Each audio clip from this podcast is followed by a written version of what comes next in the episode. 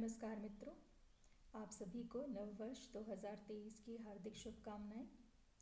आज का सुविचार आपके जीवन की गुणवत्ता इस बात पर निर्भर करती है कि आपके मस्तिष्क में किस गुणवत्ता के विचार चलते हैं और यही आपके चरित्र का निर्धारण करती है।